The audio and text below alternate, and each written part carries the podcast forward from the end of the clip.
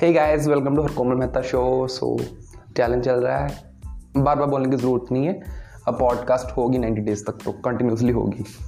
सो so, एक statement पढ़ी थी मैंने आइदर बी द बेस्ट और बी द फ़र्स्ट या फ़र्स्ट बनो या बेस्ट बनो। अब गाइस आपके सेक्टर में देख सकते हो? सब में फ़र्स्ट बैठे हैं। जो फ़र्स्ट बैठे हैं उन्होंने इनिशियल बेनिफिट्स उनके पास इनिशियल कुछ है ना? समझ रहे हो?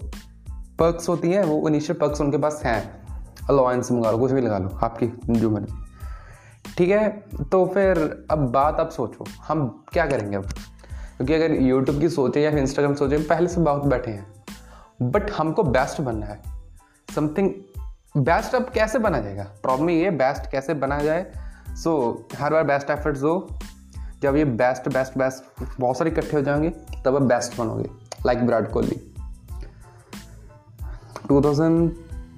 2007 से आई थिंक वर्ल्ड कप था अंडर अंडर नाइनटीन अब आप उनकी आप विराट कोहली की शक्ल 2011 वाली याद करो वर्ल्ड कप के टाइम की।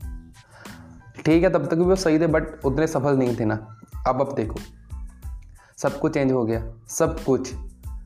बेस्ट बन चुके हैं ना। वो फ़र्स्ट तो नहीं थे ना। बेस्ट बने हैं। सो so, ऐसा आपको करना पड़ेगा आपको कंटिन्यूसली बेस्ट एफर्ट्स करने पड़ेंगे यार। हाँ। मतलब फाड़ दूँगा सब कुछ। ये पर्सपेक्टिव आपको होना चाहिए। अदरवाइज़ फिर वाइज फिर तो टाइम खराब करना ही है।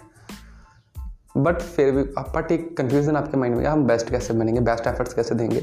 सो so, इसके लिए आपको कुछ नहीं करना। आप धीरे धीरे देने लग जाओगे खुद। बेस्ट एफर्ट्स गलत दिमाग मत चलाया करो। ठीक है ना? आपको बस एफर्ट्स कंटिन्यूसली लगने हैं और करते रहना बस काम। काम करो यार। काम करा करो और कुछ नहीं।